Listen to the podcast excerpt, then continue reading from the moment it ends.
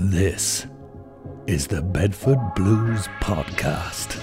Hello, welcome to the Bedford Blues podcast, another instalment with which to fill your ears. For this episode, we've come slightly north in the town to Wentworth Drive. We are at the home of Bedford Athletic, a venue for the Bedford Blues half term development camps, which are currently going on outside. Uh, the wind and the rain is sweeping through uh, Wentworth Drive, and uh, the kids are still out there enjoying themselves. I think uh, they're currently going on, uh, but joining me for a chat inside in the warm in a week where there has been a huge amount of news affecting the championship are two of Bedford Blues' most favourite players. There we go. Uh, Rice Miles, both of them.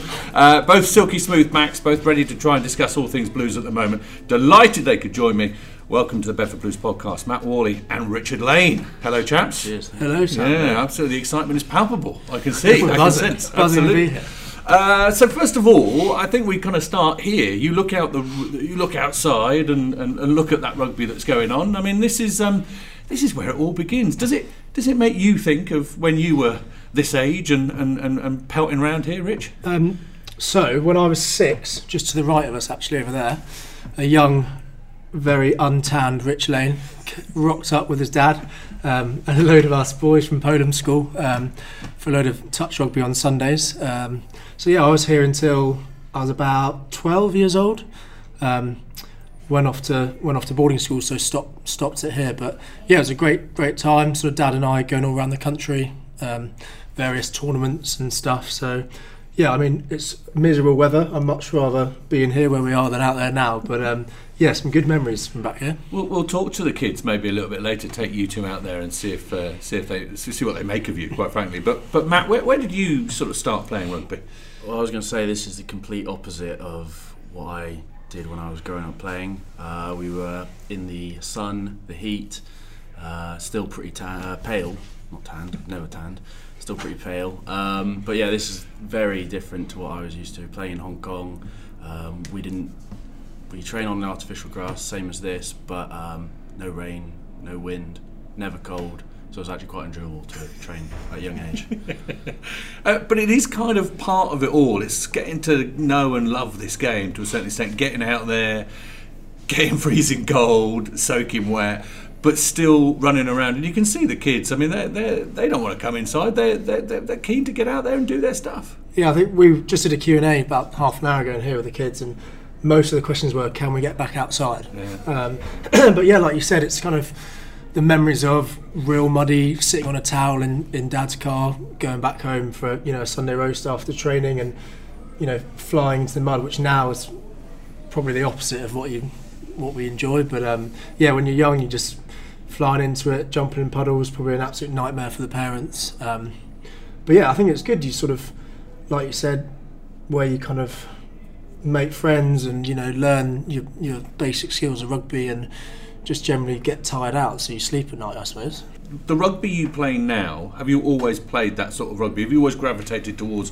running free and enjoying your pace, Matt? Have, is, is that something that's always been the case for you? Yeah, definitely. I think in Hong Kong because they're not the biggest of people down there, um, so they encouraged a running, skillful game of which is probably better for me as opposed to um, some of the forwards in our team. Um, so yeah, it's it's quite nice to play a very similar style here as what we grew up with. I'd say. Um, I tell you, when I was in Paris, though, it was complete opposite. It was conditions like this, and it was just round the corner, hit it up, all the big blokes. So, three years of rugby, I didn't as enjoy as much as I do now. Because I'm going to say January, February, maybe even early March. For the outside backs, you know, this is a time to, you know, It's get, get the shorts out, uh, you know, have the pockets in them, and Yeah. you know, sort of keep keep yourself warm out there. It's the- double skins. yeah the double, Double skins, skins, come out definitely. and the questions of why do I do this most January and February probably come around again and then as long as you can get through normally you get through March spring's sort of here and you're like you know we can play a bit of running rugby again everything's all right in the world but yeah those couple of dark months it is it is a bleak place Um, it's a, a new, relatively new artificial uh, pitch up here at Bedford Ath, which is obviously coming to its own in conditions like this. Um, is there anything positive to say about artificial pitches in, in conditions like this? I mean, obviously they, they, they play a little bit of a, a part. Are you fans at all of, of artificial pitches? on the whole, personally, not really. Um, but yeah, like you said, this time of year, the, the argument is, you know, they don't churn up like normal pitches do. You can, you can play a faster brand of rugby, which for the supporters and you know for us boys is is a positive. But it's sort of the the layers of skin they rip off and the weeping stuff that you get for the weeks afterwards and, and things like that. So on the whole, I'm not really a fan. But you know, settings like this where community use it all the time and you know obviously if you do that on grass it quickly becomes a mud bath so yeah I think there's definitely place for them but I'm not a huge fan of them. You, you were down at, on one uh, against Ealing, uh, uh, Matt. The um, is there a is there a school of thought that suggests that it gives the home side a little bit of an advantage? Is there a slightly different bounce? Is there a slightly different feel to, to playing on a synthetic surface? Oh yeah, I, I definitely agree. I mean, I grew up just playing on that um, as the space pretty limited for grass in Hong Kong. So personally, I prefer artificial pitches. Um, however, I've noticed now I uh, get tackled a bit more and I've started to dislike them as yeah Lena said the skin that comes off. Um, but I do think there's a, it encourages a different type of game like the ball bounces more. You can play a quicker game because you're not getting stuck in the, the mud or sliding all over the place. So I definitely feel it gives an advantage to, uh, to I guess you just have to double your bed sheets don't you? Because you get stuck to them and constantly yeah, changing those. it is horrible. Um, Ealing, uh, the game uh, most recently, uh, what was a loss, uh, and and obviously uh, a relatively painful one. I'm sure for every professional sportsman, losing is not something you want to do. That said, Blues at the moment seem to be in a much better shape um, as though they were in 2019. it's a question I've asked a couple of different players and and management. Um, can you give me an idea as to why that might be? I mean, sport is such a fragile balance, isn't it, really? And, and, and to, to sort of find that happening and we're almost being heckled there by other members of the app. But but talk us through why that might be. What what what happened on January the first, twenty twenty? I think it's a tough one, isn't it? It's I think it's maybe a knock on from probably the longest pre-season a lot of boys have ever had. Um, so it's one of them where you can obviously it's good for your fitness and stuff, but there's only so much really you can do with that. Um, yeah, so I think um, we probably lost our identity, I would say, in the early start of this season. I don't think you could hang your hat on anything we did particularly well, or we were trying to do a bit of everything. Um, obviously, a lot of frustration, and it was sort of trying to find the answers, and it sort of ended with we had a senior players meeting about 10 of us maybe got together sort of a local coffee shop away from the club and just said you know ultimately responsibility on us to put it right. You know we're the ones that's they're out there sometimes looking looking stupid losing. And I think that Ealing game when we got absolutely hammered was a real sort of point of where you know we've got to come together and we've got to fix this as a group. Um, and probably those guys that have watched us in 2020 you know, we've probably played a much more pragmatic game. I think Will Hooley's been massive with sort of leading that. Um, you know, I guess you get caught up in Bedford Blues. You know, you think about them; they play from everywhere, exciting brand, and I think yes, we all want to do that, especially as backs. We, we want to do that more than anyone, but. Um, there's time and a place for that, and it's sort of where we were as a team. Confidence pretty low. It was like, right, let's just reduce as many errors as we can because we know when we get it right, we can still beat anyone in the league. So, how do we not play a boring style, but let's just for the next month or whatever it was at the time, we're going to kick more, we're going to not play in our own half, we're going to reduce the chances of errors. Um, and it was just a case of rolling our sleeves up, getting a bit niggly. And I think we all felt as soon as the first win came that that was probably a big turning point for us. Um, obviously, the to Boxing Day again was hugely disappointing, massive day for the club. You know, we boys, you know, gave it everything, but got the loss. And um, yeah, like I said, that first win ultimately was probably the catalyst for we are, you know, we, we're not a bad team. We haven't become a bad team overnight. We've got real good players in the room. We spoke a lot about, you know, our, I myself, you know, you say, oh, we lost a lot of big players, but ultimately you look at who's come in, who's like the boys that stepped up. It's not really an excuse, you know. We've signed real good players, guys that have come in, you know, sort of hidden gems, almost like Oscar Hersky Douglas in the centres you know, probably come from uni and been a bit of a revelation there, especially sort of 2020. So, um, yeah, it was just confidence thing. And, you know, like I said again, once we got one or two wins, we were on a bit of a roll and spoke again about giving back to the fans that come, especially at home games. You know, we get unbelievable crowds for this for this league. You know, two and a half, three thousand most games. Um, ultimately, we're in a much better place now. You know, like you said, we sort of disappointed loss against Ealing, but if you look at where we were when we played them last down there, you know, we conceded a lot less points. It was a miserable day. Boys, you know, defending the weekend. You know, I, I wasn't there, but it was a much better shift from the lads defensively. Um, and I think as we go into, we've got Doncaster next. I think everyone's full of confidence, loves playing at home, trying to make it a bit of a fortress for the rest of this year.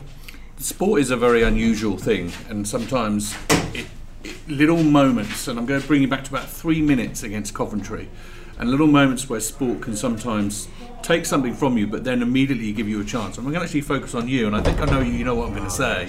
There was a, there was a three minute period where it didn't go for you, and then you immediately got the opportunity in which to try and make amends, and, and it worked out. Uh, talk us through what, what happened there, because yeah. I mean, talk us through. I mean, because I'll, I'll spare your blushes because the weekend actually showed that whatever level of rugby you are, Stuart Hogg was was fumbling the ball over the line. Every, it happens to every single rugby player.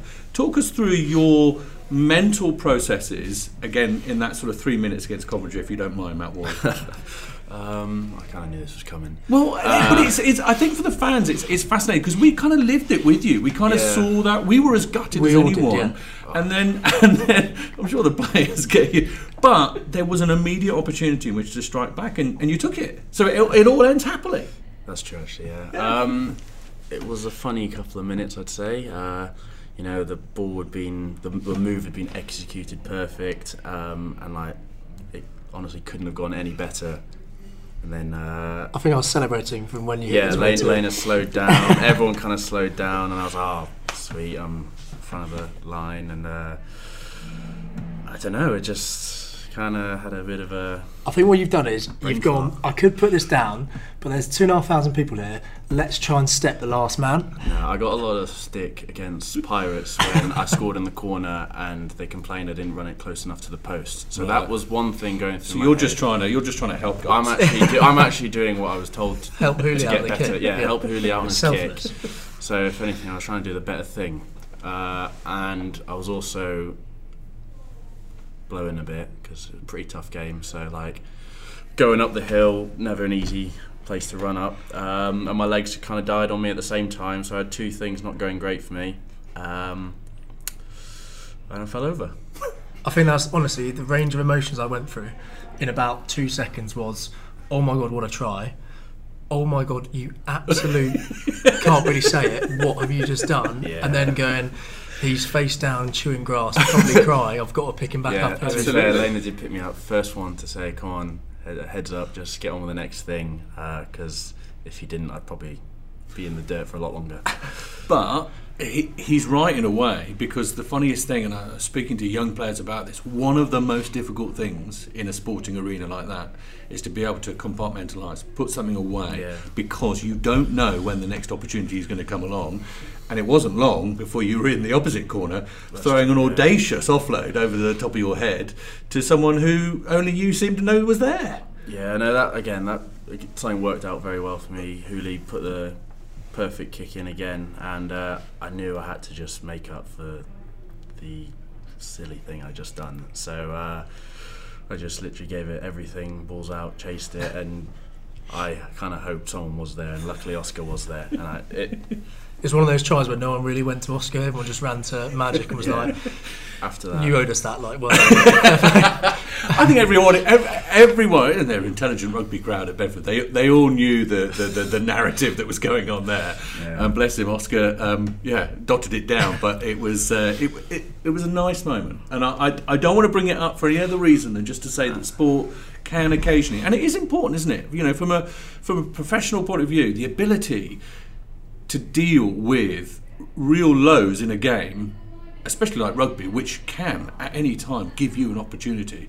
You can't be dwelling on it. You can't. You can't be. You can't be negative about it. I think that's what like I said to you and a lot of boys. We talk about a lot. Is next job. Yeah. You know, it's it's one of those. Um, nothing you can do. You can sulk about it, but it's gone. You can't change it, and it's.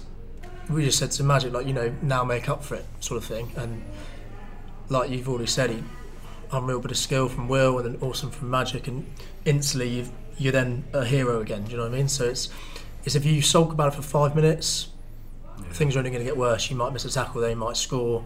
So, like you said, there's, there's not really a lot of time to mope around about it. Yeah, it's just lucky we won in the end. that, uh, Yeah, it's true. I- when it went through forgot my mind, if we'd lost, then I'd been in a pretty dark place. And then we won eventually, and uh, went back into the change room, and it was almost like, uh, "You idiot." You would have been even more of a Yeah. sap than you already But are. it's but it's it's funny, isn't it? Because I kind of make allusion to that in the original statement. It, sport sport is weird, and, and at the start of the season, in the rut we would have found ourselves. It, it would have come to pass that we, we, we wouldn't have won that game. So, something else would have happened. But because of where we were and the mentality of those around us, and it's almost contagious, isn't it? You know, you, you sort of believe you, you'd done it the, the week before, you, you knew how to, to grind yourself out of it. And I would guess that the, the Doncaster game coming up, that is the biggest plus point that Bedford have. It's not the skill of the players; it's the mindset of those players having having won two really good games at home on the bounce. The third one comes along, and if Doncaster press us, we know we've got it in the locker. Yes, Yeah, Um, I think it's it's one of them. Is that you, we talk we talk a lot about sort of special moments and good tries, but you look in that Coventry game. I think we had a four or five minute defensive set, sort of on our twenty two, and it ended up with I think it was a knock on or a turnover or something, and they just went laterally, yeah, didn't they? and then they, they, didn't went for a, one yard forward. went for a drop goal on the forty metre line, and then carried on again. And it was just the like you said, the commitment of the boys. I think coming back to the start of the year, that was probably probably we had more to prove to each other than anyone else. You know, fans are entitled to all their own opinions, and you can you can go dark and look on the forums and you know hear what they're saying, and but ultimately it's about looking around the room and going, you know, we'll as Hooley likes to say, we'll go to dark places for you. Um, and yeah, that for me probably won us the game more than any any tries. The the bum slaps and the you know pats on the backs after that set. And um, like you said, I think now it's you sort of you've got that confidence knowing that we've we've been there. We've we've sort of ground those games out against good teams. You know, top half the table teams, um, which then sort of back in the last year very likely or almost definitely would have lost. Um, so yeah, it's kind of getting back to that. We don't sort of fear anyone, you know, um, and just no matter who we're playing, we sort of back ourselves to, and you trust your your mates that they're going to be on the same page and putting those sorts of shifts for you as well. Hi, it's Dean Adamson here. You're listening to the Bedford Blues podcast. This is 20 questions Grill with Will with Dan Temm. Nickname, Uh, Timmy, position, a back row, left or right, right, light blue or dark blue, dark blue, flowers or chocolates, chocolates, Instagram or Twitter, Instagram, in or out, out, coffee or tea, coffee, dogs or cats, dogs, hugs or kisses, hugs, bits or no bits, bits, ruck or maul, rucking, Xbox or PlayStation, PlayStation. Martin Johnson or Jonny Wilkinson, Oh, both terrible options. Uh, we'll go Martin, red or brown, uh, Brown, deal or no deal, Deal, Christmas or birthday, Christmas, morning or evening, mornings. Nike or Adidas, That's going to be Nike. 101, Mike or Deborah. Uh, Mike. It's the Bedford Blues podcast. I'm here with Rich Lane and uh, Matt Worley. We're going to briefly talk about Six Nations. It's a bit of an odd one because I think this is actually going to go out after the Six Nations plays, and we're talking beforehand. How good were England? So, Unbelievable. so what I want you to do is imagine what happens at the weekend and talk. No, what I'm going to say is, if you can, and, and obviously you, you could be found to be soothsayers, you could be found to be the, the, the people who can foresee it and, and do it, or you could be drastically wrong.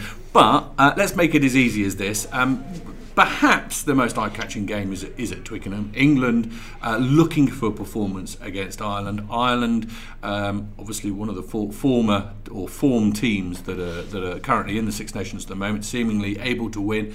Although that game against Scotland did sort of push them quite hard. Um, how do you see uh, England at the moment? Is uh, is that performance element this weekend the most important thing? Eddie Jones has seen his team perform perhaps better than anyone else in the last year. That game against the All Blacks in the, in the Rugby World Cup was pretty formidable.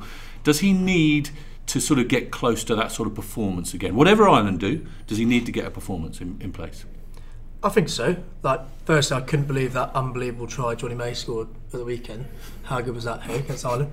Um, no, I think it's one of those, isn't it? Like, you know, ultimately, they had probably disappointed in the World Cup final, but an unbelievable World Cup, especially against that that New Zealand team. Um, and I guess ultimately it's the start of another four-year cycle for those boys, where trying to bring in some young guys like George Furbank, um, Dingwall, all those guys that are in and around the squad. Um, so I guess yes, they you'd love to go out every week and play to the level you play or they played in that game against the All Blacks, but you know, sport sport is it doesn't really happen like that. Um, but yeah, I guess like you said, Ireland are sort of probably a different beast from where they were at the World Cup with you know Andy Farrell there now and. I guess ultimately performance doesn't really matter when you're winning, but like you said, they're probably trying to build on things and they'll have their work ons and be looking for various things. Um, but yeah, it's probably sports about winning, really, isn't it? So um, ultimately, the bottom line is they want to go and beat Ireland at their home home ground in front of the home sort of English fans. Um, but yeah, we, every player wants to put on a show, but you never know of rain and all that kind of stuff. Um, we like to say, you know, everyone be like we won by 50 points, but you know, international rugby is not like that, is it? So yeah, I don't, know. There's been a huge part of it, um, Wales at home have the option of, of closing the roof against the French and, and perhaps doing something. They've they've released their team. They look as though they're, they're physically right for the, for the fight. Matt Worley. France have looked impressive though. They they look a good side and uh, unbeaten at the moment. Um, can they go to, to Cardiff? Do you think and, and, and get a win? And if they can, how good a side are France? Um, I reckon they're gonna they probably get a good performance out and push Wales to the win. I reckon. I've said to a few people before the Six Nations, I reckon France got the best chance this year. They've got a very young squad, and obviously with Shaun Edwards coming in, we saw against England what a difference he made. So I think weather-wise will play an effect, but the mentality the French had, if they keep that from the last two weeks for this weekend's game, I think they can really grind out a solid performance. They've got some very skillful younger backs and young forwards as well. Of like um, what's Your mates, aren't they? One, one of my mates, yeah, name drop. The second row, Boris Palu. Yep. Yeah, but Nice. he's a very good player. And then they've obviously got their huge prop, Demba Bamba, who we all know from under 20s and top 14. He can definitely uh, shift some tin and all that. Um, so yeah, I think they've probably got the best performance um, already in the bag, which was against England. But you know, rugby's unpredictable. They might lose, but don't think so. Well. And can I briefly talk to you about um, one of the stories coming out of the Scotland camp, which is around Finn Russell not being selected, not being, uh, not playing. He he's come out and suggested that, that he and Gregor Townsend, the head coach, don't have a relationship. They they don't really have a uh, a communication uh, process. Um, Townsend's responded by removing him from the team.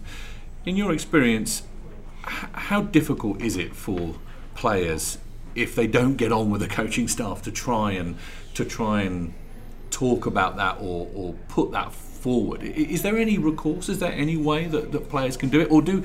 I suppose the, more prevalent question is: Is it right for Townsend to make that stand because rugby is such a team sport? Is it right that Townsend make that claim and say, whoever you are, if you don't do what I want you to do, you you can't play? It's a tough one, isn't it? I guess. Ultimately, yeah, you're right. He probably, as the head coach, has to make that stand, and if he sort of lets that slide, then I, I guess there's you have sort of like we've got it here. We've got a fine system just to try and you know if you if you have nothing, then ultimately it goes to chaos and people are pulling in different directions. It doesn't really work. So, from his point of view, I guess he has to. He doesn't really have another option. Um, but you know, I don't really know much of the details about it, but there's a lot of talk recently about sort of characters going out of the game and everyone being really PC and sort of saying, you know, like a scripted answer. And you look at Ellis Genge and stuff, and you know the awesome interviews he does and stuff, and it, it's it's refreshing to see. So I think, like I said, again, I don't really know too much about it, but I guess he's Finn Russell's got to back himself, and the way the way you know it's come out, it's not ideal for anyone. It's probably a probably a lose lose for both because you know he, there's no doubt Scotland are a better team with him him in it, um, and he obviously wants to be playing for his country. So you know I don't I don't think anyone necessarily wins, but there are times I mean, you, the ultimate situation is, of course, Gregor Townsend's the one who loses his job if, if Scotland don't play very well.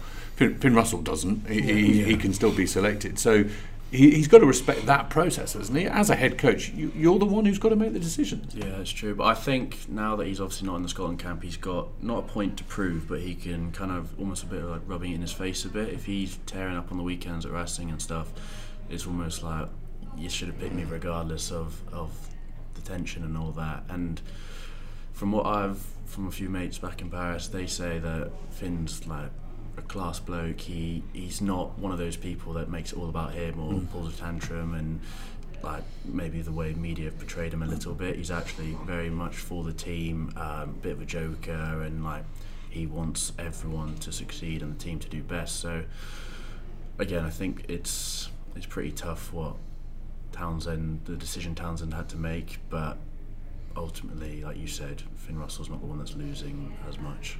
Well, they've, they've, they've got a, their work cut out. Italy this weekend uh, showed a lot more about themselves against France. Um, could be tricky. Do, do you see Scotland potentially pulling that out of the fire? You'd like to think so, wouldn't you? I think Italy are always, well, they're sort of always near the bottom of the table, but they are a potential banana skin. If like Italy to get a win at least. Yeah, it's good to see, isn't it? But I don't know. I guess from our point of view, we hope sort of our, our mate Rory Hutchinson gets on. It'd be nice to see him getting some international game time. But um, yeah, it's one of them where do, do you rotate the squad? Do you give lads a rest? There's talk of, you know, whether it's Georgia or having sort of a, people dropping out of the Six Nations and all that sort of stuff. But yeah, for the competition, you'd like to see Italy get a win, um, make it more competitive. But I think if Scotland turn up how they can, I only see them winning, to be honest. Let's talk about something completely different. Let's talk about preconceptions of rugby players. Now, this got me thinking because I was having a conversation about a completely different sphere of life and, and, and people having, when they announced that they did this particular role uh, to a group of people, that there was an immediate preconception. Now, it made me think are there any preconceptions about rugby players that you think, well, that's not right, that's not fair? I mean, do, do you do you ever get into conversations where somebody says, oh, what do you do? And you say, I'm, I'm a, professional rugby player, and they go, oh, what do they say? What do they say when you say that? I think you kind of get the, I don't know how it is, you, get the probably preconceived idea that, you know, especially sort of myself and Ed Colston, I don't know if you know, we're massive TV stars now on Supermarket Sweep.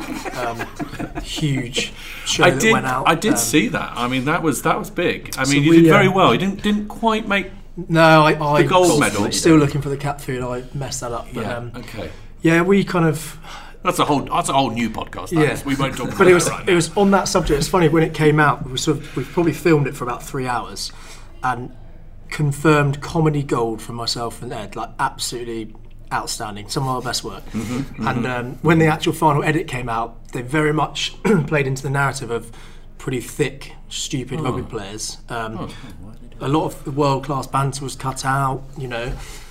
And I guess it's maybe really one of them- complex jokes. You make Oh, really, really sort of. yeah, maybe too topical, you know, too on trend. Um, but yes, and then another one. It's a funny one. In this line of work, you probably say, "Oh, you know, what do you do for rugby? Oh, you play rugby. You know, um, that's really cool. What are you doing after that? Or what's your plans for life after rugby?" And I think it's a weird one, isn't it? Because it's obviously everyone's you know trying to look out for you, and you know it's a short career. But I probably wouldn't go up to an investment banker or a lawyer and be like, "Oh, that's really cool. What are you doing? What's your plans after that?" and straight away, like, you know, you obviously got to have something lined up. Um, so I don't know. Give us something magic. I don't know if it's a preconception, but sometimes you just feel a bit uncomfortable or very different to other people. So if you're like in a group of or situation and they're all academic and all that, and they're like try and make a conversation with you about rugby, but they obviously know nothing, and it's probably reverse as well. You don't know much about what they do, um, so it it can put you in I think a bit of a difficult situation because you just share not a great deal in common Your work, Magic's girlfriend cures cancer. So, Oh, um, yeah. Right. very different circle of knowledge. Exactly. So That's where I was kind of leading to. when we socialise with them, it's a bit. Don't really have. Well, you Yeah. not really a lot to say. Well, it's every, every day I pick her up from work. How was work? Yeah, I did this, this, this. Tackled four blokes today. It was class. What do you do? Oh, cure cancer. Exactly. It's, there's a bit of a bit of a gap, um, intelligence gap, and all that. So uh, I was alluding to that. It's sometimes you find yourself in a bit of a sticky situation. Do, um, do, do do people ever make assumptions about what it must be like to be a rugby player? Do, do, do ever anyone gets that drastically wrong? Has everyone ever sort of thought that you know you, you are doing certain things which just isn't the case? Would, would, would that be fair to say? I think you get a lot of sort of, especially when you get you know guys at- maybe at the whether it's Bedford or all over grounds all over the country. Um, had a few beers after a game. You know, you get the classic. Back in my day, or you get the classic. Why did you kick to the corner? Or you know, yeah, if I didn't break my leg, I would have done this. And I don't know. It's I guess it's the nature of what we do is everyone has an opinion, and you're there to sort of be judged and you know on how you play. And it's a very kind of you have a good game, everyone will be like, well played, well played. You have a bad game, no one talks to you. Or like I've had, for example, I stood at the bar with a with a fine gentleman. Um, probably spoke to him for about ten minutes. Bought me a pint. Lovely guy. And at the end of the conversation was like, "Lovely to speak to you, Dino. I'll catch you soon." Which I've probably had generally probably had about 10 times in my Bedford career. Well played, Dino. Um, let me get you a beer, which obviously I'm not going to correct them because they're buying me a beer. Yeah, so absolutely. it is what it is. Um, but yeah, it's one of them, isn't it? It's kind of people judge you on how you played almost, I suppose. I yeah. got- Have you been mistaken for anyone, Matt? Uh, I got mistaken for Charlie Reid once. Uh, Nice. The groundsman once said to, or sorry, the gate uh, person working at the gate said to Charlie as he walked in, "Oh, good luck today. Hopefully, you get some more tries today, Matt." Wasn't Charlie?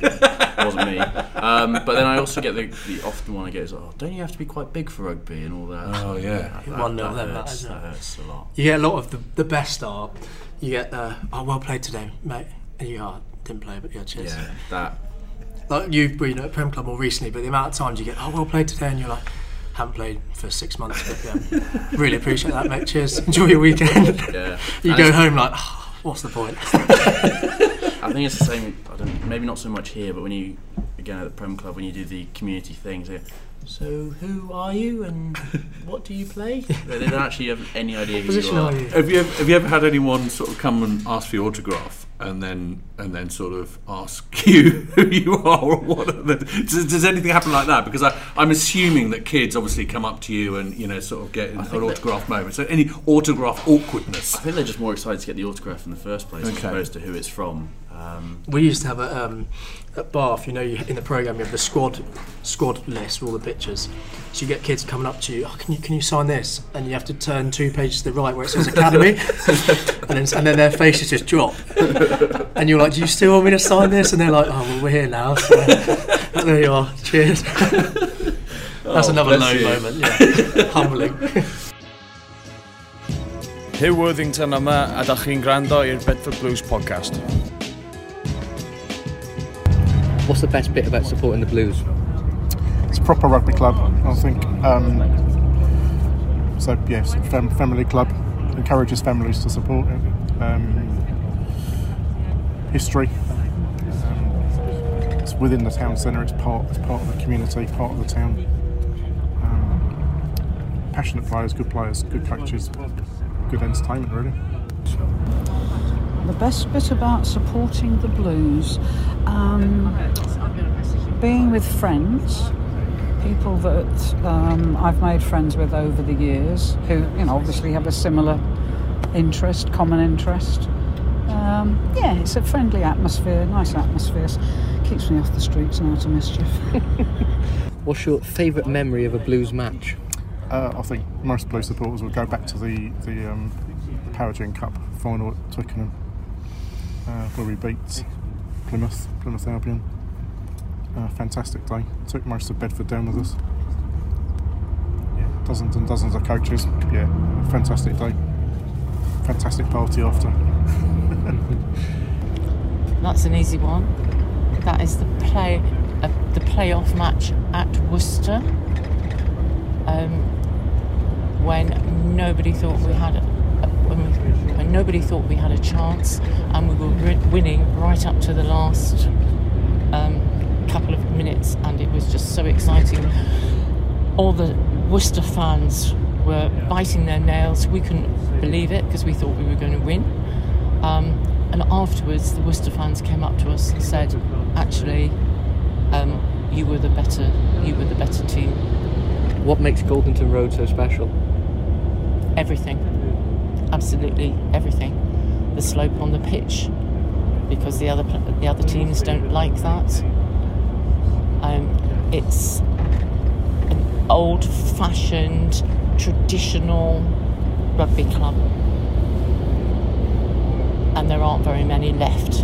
A lot of clubs play in large stadiums, um, which are hollow and um, have no atmosphere, and the atmosphere at Goldington Road is always electric.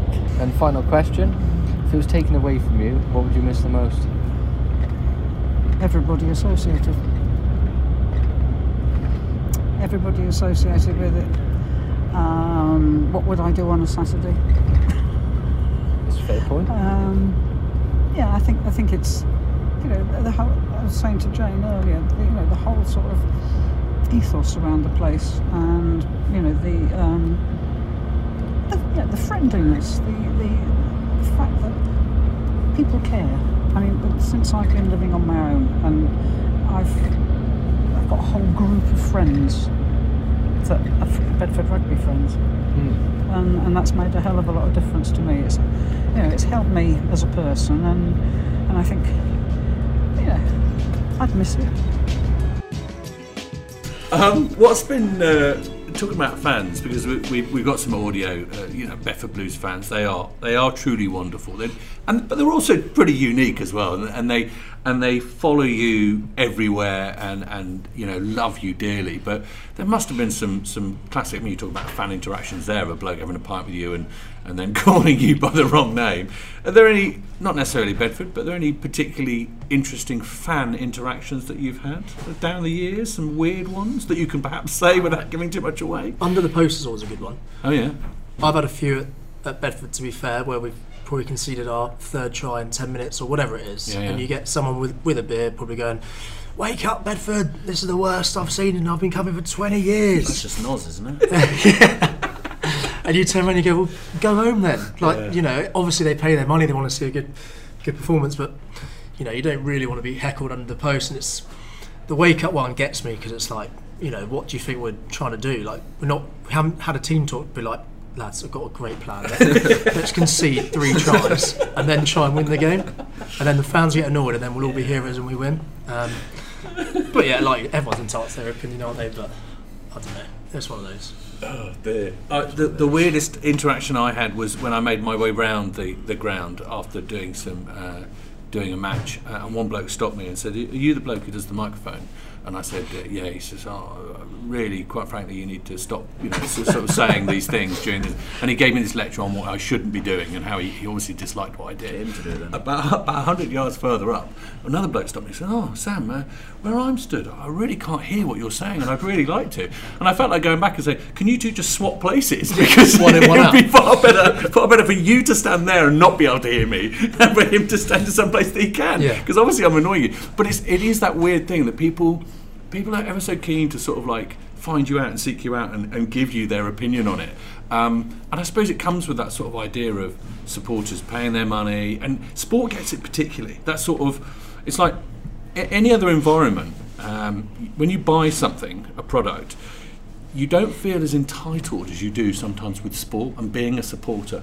And the idea of, well, I support my club, therefore I can tell you. And, and social media as well creates a little bit of a dangerous environment for that. And we've seen some interactions recently on social media. Um, and I suppose really where I'm pushing towards it is how do you cope with that? Because to a certain extent, you can ignore it, and like you said, you can brush it off. But, but after a while, if someone is particularly sort of nasty and horrible to you, it can get to you. How, how do you how do you deal with that? I think rugby fans are. It's a funny one where, like you said, obviously the horrible stuff, you know, social media, especially in the last few weeks, and I think trolls is a different kettle of fish completely. I think the funny thing about sports fans and rugby fans is they're not afraid to say it to your face, Mhm. and like you said, they've sort of bought their ticket. They'll turn up if they want to call you useless. They're probably going to shout, "You're useless," or maybe not as polite as that. Um.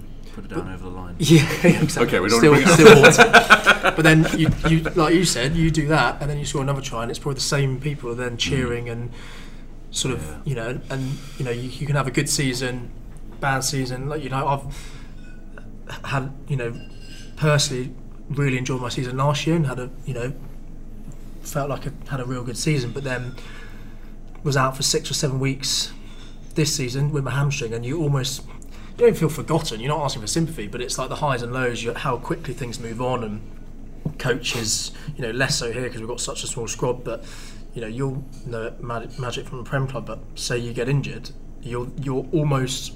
It's like you're not there for two, Start- three start- months. Starting again, basically starting fresh. Mm. You got 'Cause- work your way back up and all that. Yeah, and, and I guess from the coach's point of view, you're not there. You're not on there thinking they need to get results, they need to win, so Mm. you're irrelevant. As soon as you're fit, okay, it's you know it's different. But I guess you manage it, and it's kind of understanding that sport is pretty fickle, really. Um, and you see it all the time when people retire. You, you know, have a have a big sort of um, testimonial or whatever it's called. You know, how are we gonna how are we gonna sort of do without this player who's been amazing? And then suddenly someone's playing in that position, and the fans are chanting for them, and, and you realise actually things just move on. And I guess it's the same in every aspect of life, um, and it's probably Bedford's really good for not taking things too seriously. You know, I think the nature of how we run things and how Mike sort of creates the culture. It's kind of you want to win every game, but it's not rugby's not the be all end all. There's life to more than more to Yeah, life than rugby. Sorry. Um, so yeah, I just think you take it with a pinch of salt, don't you? I think. Do you notice the, the, the difference, you know, sort of being in the different clubs you've been involved with, Matt? Um, I definitely think the fans here are probably the best I've played with, or played for, and all that because they're definitely the most vocal. But um, even when we were going through that patch of a pretty poor performance and all that time, all that time, they were still. You still got your same few that would be there every week shouting like come on it's fine like next week's going to be the new week and all that and i think that's what kind of spurs us on as well and we were saying for the last couple of weeks that mike was trying to really engage us with the community aspect of the club and when it originated wh- how it originated and all that to like remind us why we're playing for them etc and all that so i think like you've said they are some of the best fans, and when we are winning, it's a bloody nice place to play in front of, people to play in front of. retweet. I agree Yeah. with that. But yeah, like no, like Magic said, like I had some sort of messages on Facebook from various fans when we I think we'd lost nine in a row, and it was like, um, we're all behind you, we're with you, like, you know. And ultimately, it's that thing, isn't it? Recognizing the club's bigger than than any of us, and we'll move on, and you know, and those a lot of fans have been with the club for 30, 40, 50 years, and it's just nice to know that those sorts of people are supporting you regardless, and they all. I think here especially, they just generally want to see you do well, and they like good people, don't they? And sort of, especially the followers. You know, you see like at the weekend, especially the whole coach load of fans go down to Ealing, which probably doubles their Pirates capacity. away. But Pirates, away is always good to see a few people there. I think they just like the three day booze Mm. up, don't they? But um, yeah, the sleeper down from Paddington all the way down Yeah. there. Beautiful. But come into an event like this, and we're going to go outside and, and speak to the kids as well. But that must be what it's all about as well. You know, Uh, they they, they don't care sometimes to these kids. They don't really mind. They they still treat you like wonders. Uh, so uh, should we go outside and have a chat to them? Do we have to? Yeah, we do. Come Coats on, on, then. Come on. We're outside at uh, Bedford Ath on the synthetic surface. We've come outside to uh, spend some time with some of these kids taking part in the Bedford Blues uh, uh, development camp. Who do we have here? Introduce yourselves. Um, I'm Ellie. Ellie. Evie. And I'm Thomas. Thomas. Now, you've all been enjoying yourselves. This is the third day you've been here. Yeah, third day. And, and, and have you enjoyed yourselves? You look very wet and a bit cold. Is it a bit like that? Yeah, it has been. it's really cold. Have you learnt anything? I know how to kick a ball now. Sucked at that. And, and as regards you, uh, have you played rugby before you came down here? Uh, yeah, I play for Bedford Blues Juniors Rugby Club. And how much have you learnt this week? Uh, I've learned um, how to get better at my tackling and the tackle technique. And would you recommend coming along? I mean, uh, there's a few girls down here. Would you recommend other girls enjoying themselves with rugby? Yeah, definitely. Even if you don't play rugby, it's still just fun to take part and just have fun playing it, to be honest. That was a good answer, wasn't it? Right, you three come over here for a second. Uh, we're going to bring in. These are two live rugby players. Now, I think you may have met them before. Matt Worley and and but live rugby players, real ones, real, not in the flesh. Rich Lane is here as well. Now they do this as a living. They do. They they are professional rugby players. They get paid, not very much, but they get paid to do this. So, have you got any questions for a professional rugby player? If you want to proceed as a rugby player in the future, is there any advice you would give to help you get better? Good question. Very good question. Um, lots of dedication, commitment to trainings, um, and you got to put the work in, you know, to get better in your own time. That's a key one, I think. Very good. Have you got a question?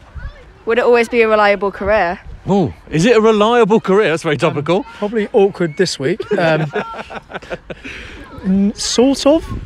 Um, yeah, it depends how good you are. But, well, however good you are, you're not going to play past 35 maybe. So have some stuff behind the scenes, studying or whatever it is. Good answer. Is it very hard to play, play professionally? It is so tough. Um, we've done so well.